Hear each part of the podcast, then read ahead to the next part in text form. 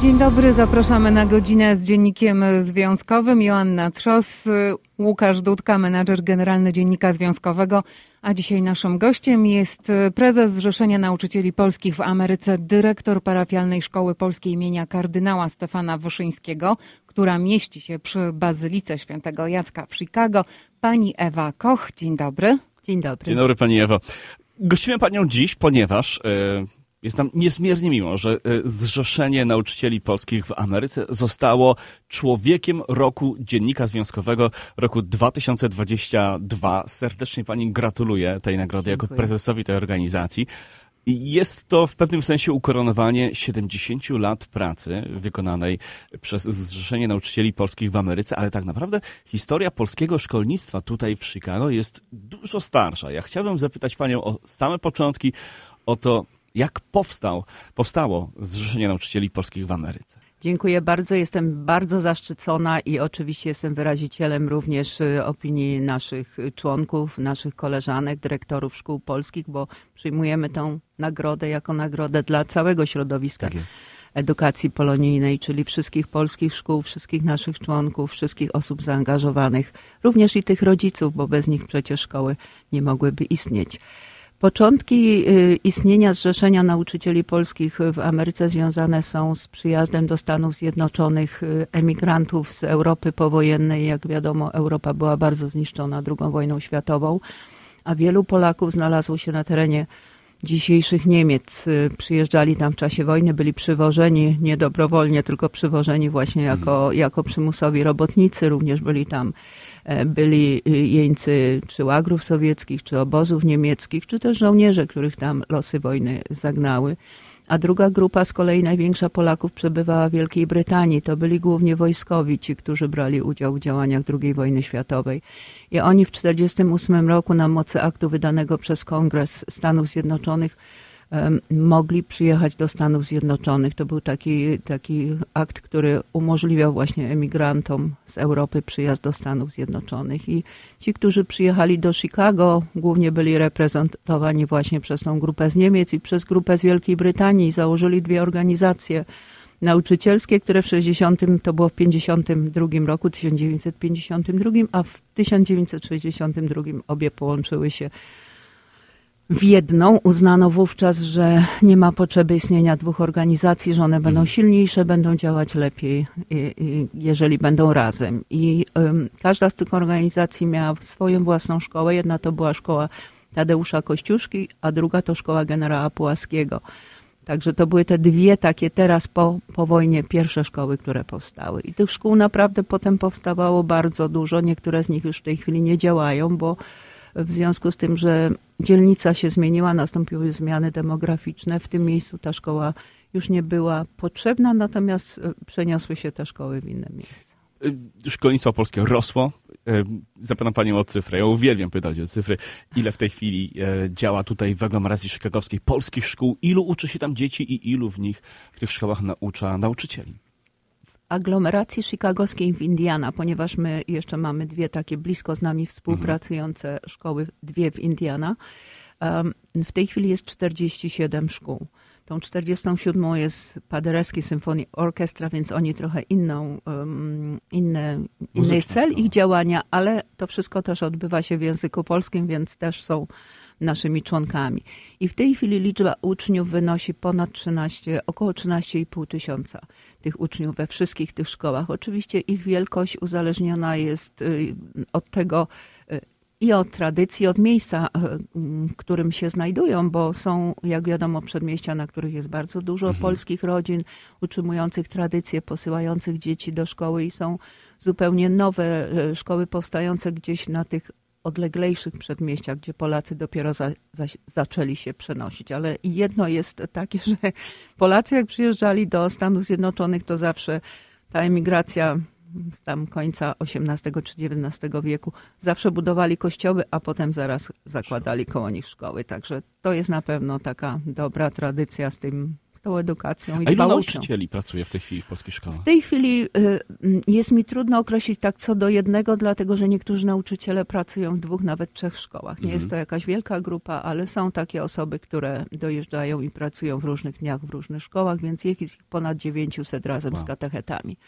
Bo nie, nie we wszystkich szkołach religię prowadzą księża. Wiadomo, że brakuje księży, brakuje sióstr, więc prowadzą to kształceni specjalnie przez archidiecezję mm, katecheci. Także jest, jest nas ponad 900 osób. Panie Ewo, do czego można porównać Zrzeszenie Nauczycieli Polskich w Ameryce? Czy jest to takie polonijne Ministerstwo Edukacji, czy jest to takie polonijne Kuratorium Oświaty? Jak to działa i czym zajmuje się przede wszystkim Zrzeszenie Nauczycieli Polskich? Zrzeszenie Nauczycieli Polskich na pewno nie jest ani ministerstwem, ani kuratorium, dlatego że szkoły są od nas niezależne. Każda szkoła działa według statutu, który posiada, przepisów prawnych, które regulują, kto, jest, kto zarządza tą szkołą, kto jest odpowiedzialny za edukację. To wszystko jest e, w każdym wypadku właśnie przez, przez szkołę, przez rodziców, przez nauczycieli mm, zdefiniowane. Także my, my w to nie ingerujemy. Staramy się oczywiście wspomagać. Nasze działania są skierowane głównie na szeroko rozumiane środowisko polonijne, na pomaganie szkołom, tym, które zwłaszcza próbują otworzyć się w jakimś nowym, nowym miejscu. Dotychczas tam, gdzie nie było takiej potrzeby, a w tej chwili tam na przykład e, zwiększyła się liczba Polaków mieszkających i rodzice nie chcą daleko wozić dzieci. Więc pomagamy w zakładaniu tych szkół, pomagamy naszym dyrektorom, pomagamy przede wszystkim nauczycielom, bo dla nas bardzo ważne jest to, żeby nauczyciele posiadali dostęp do najnowszych metod nauczania, zwłaszcza tych, które czynią bardziej efektywnym nauczanie języka polskiego jako obcego, ponieważ duży, duża część naszych dzieci to są dzieci, które słabo władają tym językiem. To są dzieci z rodzin mieszanych, y, gdzie tylko jedno z rodziców posługuje się językiem polskim, gdzie w domu króluje język angielski, no bo wiadomo, że muszą się dogadywać w jakiś sposób rodzice czy rodzeństwo, wszyscy razem. I to są też, też te dzieci, które mm, są dziećmi naszych dzieci, czyli tych y, już tutaj uczących się języka polskiego, więc no, tak jest, że ta, ta biegłość językowa no, jest na pewno inna niż wtedy, kiedy dzieci masowo przyjeżdżały z Polski w ramach łączenia rodzin pod koniec lat 80. czy 90., prawda? Wspomniała Pani właśnie o tym, że zmienia się ta sytuacja, zmienia się także sposób nauczania, zmienia- się sposób funkcjonowania polskich szkół, bo nie są to już tylko szkoły sobotnie. Proszę powiedzieć o tych najnowszych trendach. W którą stronę ewoluują polskie szkoły? Jak te polskie szkoły będą wyglądały według Pani za 5-10 lat? Jestem dobrej myśli, bo jestem z natury optymistą, więc mam nadzieję, że uda się nam zachować te polskie szkoły w tej postaci, w jakiej są, czyli że one będą szkołami językowymi, że będziemy uczyć w nich historii, geografii, będziemy poznawa- e, razem z dziećmi przybliżać je do polskiej kultury, prawda, do polskiej sztuki, bo temu służą nasze wyjazdy, czy do muzeum, czy na koncerty, czy na, na jakieś wernisaże, wystawy. E, Będziemy dalej promować tradycje i zwyczaje polskie, bo to jest bardzo ważne. Uczyć religii, bo rodzice bardzo tego pragną, chcą, żeby dzieci też przy okazji szkoły polskiej mogły mieć lekcje religii. Ale trudno jest nam przewidzieć wszystkie trendy. Staramy się zawsze śledzić je uważnie i jak najbardziej starać się unowocześniać. Przede wszystkim właśnie to kształcenie nauczycieli. Staramy się też pomagać naszym uczniom. To jest jeszcze jedna grupa, do której adresujemy nasze działania. To są nie tylko konkursy, nie tylko promocja letnich wyjazdów do Polski. To jest także mm, na, star- na wyższym etapie nauczania. E, To jest przygotowywanie ich do zdawania egzaminów z języka polskiego jako obcego. Między, między innymi dzięki też staraniom zrzeszenia powstał ten test, który w tej chwili można zdawać w szkołach amerykańskich, ten popularnie zwany Seal of Biliteracy, E, ale tak naprawdę to jest Temp4S przygotowany przez firmę Avant Assessment. Dzieci mogą w high school zdawać ten test E, i jeżeli go zdadzą na odpowiednim poziomie biegłości językowej, to wówczas mogą, idąc na studia na stanowe uniwersytety, na stanowe college, mogą ubiegać się o to, aby język obcy został im już zaliczony i wówczas nie muszą płacić za dodatkowych pieniędzy, mogą w tym czasie studiować coś innego zbliżonego z kierunkiem, który wybrali. Także jest to i oszczędność pieniędzy, i czasu oczywiście, więc my to tutaj też staramy się. Czyli ta edukacja uzyskana w polskich szkołach przekłada się na realne korzyści. Z czego się później. ogromnie cieszymy. Mm, Jesteśmy też ośrodkiem certyfikacji, czyli Mhm. przeprowadzamy egzaminy bardzo popularne w Europie, bardzo ważne dla tych, którzy zamierzają kiedyś w przyszłości studiować w Europie, czy zamierzają być może pracować w firmach mających swoje przedstawicielstwa w Polsce, na przykład amerykańskich, prawda? E, To jest egzamin certyfikatowy, który można zdawać też na różnych poziomach i który przy staraniu się na studia w Polsce y, jest wymagany, żeby, y, żeby go mm, mieć poświadczenie, tej, takie państwowe poświadczenie znajomości języka. W zeszłym roku mieliśmy egzamin po przerwie spowodowanej pandem, pandemią, zdawało go około 100 osób w różnych grupach wiekowych, bo i dorośli go zdają. Są Amerykanie, którzy sami się uczą języka i patrzymy na nich z podziwem, że tak dobrze nim władają, przynajmniej tym mówionym. Bo to niezwykle trudny język.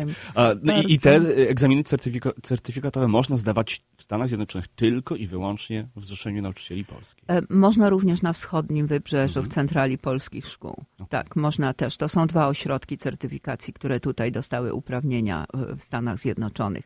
Egzaminy certyfikatowe na całym świecie odbywają się w tych samych terminach, więc na wszędzie. Czy to jest Ukraina, czy to jest w tej chwili to w Ukrainie pewnie się nie, na Ukrainie się nie, w Ukrainie się nie odbywają, ale w innych krajach, gdzie, gdzie są te ośrodki, zawsze trzy albo cztery razy w roku. Także my zawsze wybieramy optymalną datę, kiedy na największej liczbie poziomów można zdawać, bo to nie od nas zależy, na jakim poziomie w danym terminie można zdawać egzamin. Panie jeszcze pytanie o podręczniki, bo Zrzeszenie Nauczycieli Polskich może się pochwalić również przygotowaniem własnych podręczników przygotowanych tutaj dla amerykańskich dzieci, dla dzieci, dla których język polski jest drugim językiem, dla których i historia, i geografia Polski są no, również e, historią i geografią obcych krajów. Oczywiście. E, To jest nasza wielka zasługa, zasługa naszych poprzedników. To naprawdę za to jesteśmy im bardzo wdzięczni i, i uważam, że e, to było coś bardzo ważnego w działalności zrzeszenia. To stanie takie w okresie, kiedy w Polsce wiadomo, że były władze uzależnione od y, mm, Związku Radzieckiego ówczesnego. Myśmy zawsze uczyli z y, podręczników, które powstawały na Zachodzie. To były podręczniki niezależne, które mówiły o, o historii takiej niezakłamanej, prawda, nie stworzonej przez obecną władzę, więc, znaczy ówczesną władzę. E, Więc y, to było naprawdę coś, czego nasi poprzednicy przestrzegali, o, o co walczyli, o co starali się. E, Także z, mieliśmy tą tradycję tworzenia własnych materiałów edukacyjnych, a mm, teraz, kiedy zmienia się nasz polonijny uczeń, który już nie włada często Biegle. tak biegle językiem, jak władał jeszcze ileś tam lat temu, to też tworzymy swoje własne, własne podręczniki. Mamy autorów, którzy piszą, którzy współpracują ze zrzeszeniem, albo wręcz na zamówienie zrzeszenia tworzą te podręczniki. Oczywiście i tak rodzice, y, niektórzy uważają, że one są zbyt trudne, ale też nie możemy mm, tworzyć podręczników zupełnie łatwych, bo wówczas e, nie przygotują one dzieci do tych wszystkich egzaminów, które są w zasięgu ręki, jeżeli tylko będą, będą chcieli i będą mogli mieć z tego no, prawdziwe korzyści. Starając się potem o pracę kiedyś w życiu. Szkoła nie będzie całym ich życiem. W którymś momencie ją skończą, pójdą w dorosły świat i będą mieli w ręku wspaniały atut, znajomość języka, którego w naturalny sposób poznają. Tak, prawda? to jest zdecydowanie prawda. Pani prezes, y, uroczysta gala Człowieka Roku Dziennika Związkowego już y, w przyszłą środę, 18 stycznia, a, i, a, a przed nami już w lutym e, cała seria imprez związana z y, obchodami 70, y, 70 jubileuszu istnienia Zrzeszenia Nauczycieli Polskich w Ameryce. Czy może pani nam opowiedzieć mniej więcej, jak te uroczystości będą wyglądały, czego możemy się spodziewać? Przede wszystkim chciałam tutaj bardzo serdecznie jeszcze raz w imieniu wszystkich moich koleżanek i kolegów ze zrzeszenia podziękować za to, za to ogromne wyróżnienie, bo dla nas to jest zaszczyt i honor, że możemy taką nagrodę od Państwa otrzymać, więc serdeczne dzięki za to, za docenienie naszej, naszej trudnej niekiedy pracy, ale też czasami bardzo wdzięcznej, bo mm, no, sukces naszych wychowanków jest e, dla nas czymś najważniejszym, prawda? I, I znajomość języka, którą też dzięki polskim szkołom i oczywiście ich rodzinom posiadają. A więc y, przy, przygotowujemy się na galę. Będziemy bardzo zaszczyceni i spotykamy się już niebawem. Tak jest. E, potem czeka nas studniówka, to 30 studniówka w tym roku się odbywa. To jest studniówka dla maturzystów. Wyjątkowo rekordowa liczba tych naszych uczniów. 568 jest w tym roku maturzystów, a wszystkich gości będzie nieco poniżej 800 na E, na studniówce, więc będzie to też wielkie wydarzenie dla, dla naszej młodzieży. To jest taka wisienka na torcie, kiedy już dochodzą tak na 100 dni przed maturą, prawda? Takie tak. symboliczne. Przechodzą przez symboliczną setkę, która ma im dać szczęście na tej maturze i oczywiście zdany egzamin. E, a potem właśnie e, mamy mm, nasz e, obchodzimy, to już jest druga część, bo rozpoczęliśmy w październiku zeszłego roku w okolicach Dnia Nauczyciela. Mieliśmy uroczystą mszę jubileuszową, na której mieliśmy i gości z Polski mm. i tutaj. Także jest to taki dalszy ciąg tych uroczystości. Rozpoczynamy 11 lutego e, spotkaniem naszych uczniów Copernicus Center e, z Kopernikiem Świat. Inaugurowany jest tutaj u nas e, w Chicago projekt, który, któremu pilotuje Stowarzyszenie Wspólnota Polska, w który jest zaangażowane bardzo wiele instytucji z Polski, wielu przedstawicieli, ambasadorów. Tego roku Kopernika przyjeżdża tutaj, będzie wręczenie aktów no, nominacyjnych. Patroni zostaną również udekorowani. Dzieci będą miały takie warsztaty z bardzo znaną panią Agnieszką Kaczmarczyk z Klance, uczącą metodą zabawy, tańca, śpiewu języka polskiego, także będzie to też bardzo interesujące. Nasi uczniowie biorą udział w konkursie, każda szkoła przedstawia jeden plakat e, dotyczący Kopernika. Temat jest bardzo szeroki, bardzo dobrowolny. Cokolwiek związane z Kopernikiem chcą przedstawić na plakacie. Szkoła ma prawo do prezentowania jednego, więc e, będzie też konkurs, 10 najlepszych osób otrzyma wręcze, wręczone dyplomy, zostaną w Copernicus Center. Wszyscy pozostali uczestnicy konkursu otrzymają. I będzie na nich podpis pani prezydentowej. Także to też duże takie dla nich jest wyróżnienie, prawda? E, także to jest to. Potem po południu mamy takie forum warsztatowe dla naszych nauczycieli. Spotykamy się. Mm, mm, będzie też e, e, wykład profesora Miotka. Wprawdzie wirtualny, ale, ale z możliwością połączenia się i zadawania pytań. Potem mamy podzielone na grupy wiekowe. Trzech, e, osoby będą prowadziły warsztaty. Potem mamy e, poczęstunek oczywiście i wspólne śpiewanie przy, przy gitarze i przy lampce wina, także to takie będzie trochę może mniej formalne potem. A w niedzielę e, jest bankiet podsumowujący, mamy go od godziny 12, czyli to jest w formie brunchu takiego do godziny 4, gdzie spotykają się nasi goście. Zapraszamy wszystkich bardzo serdecznie. Także obchody będą. Gratulujemy. Życzymy nie 100, a 200 lat y, działalności ciągłej, nieprzerwanej, z naprawdę z licznymi sukcesami. No i jeszcze raz gratulujemy i cieszymy się bardzo, że to Zrzeszenie Nauczycieli Polskich zostało człowiekiem roku Dziennika Związkowego 2022. Gratulujemy. Przypomnę, naszym gościem dzisiaj była prezes Zrzeszenia Nauczycieli Polskich w Ameryce, pani Ewa Koch, która jest także dyrektor parafialnej Szkoły Polskiej imienia kardynała Stefana Wyszyńskiego przy Bazylice Świętego Jacka w Chicago, a rozmawiał z nią Łukasz Dudka, menadżer generalny Dziennika Związkowego. Dziękuję, Dziękuję bardzo. bardzo. Redakcja Dziennika Związkowego w Radiu 103.1 FM.